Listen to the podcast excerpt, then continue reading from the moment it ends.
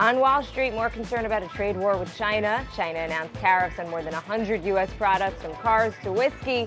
It follows the Trump administration's plans to slap steep tariffs on $50 billion worth of Chinese imports.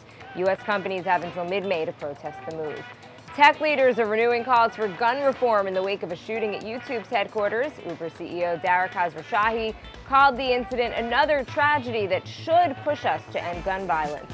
Twitter CEO Jack Dorsey also weighed in, tweeting that it's beyond time to evolve gun policies. And Spotify's open for trading. The New York Stock Exchange celebrated the public debut Tuesday with the wrong decorations.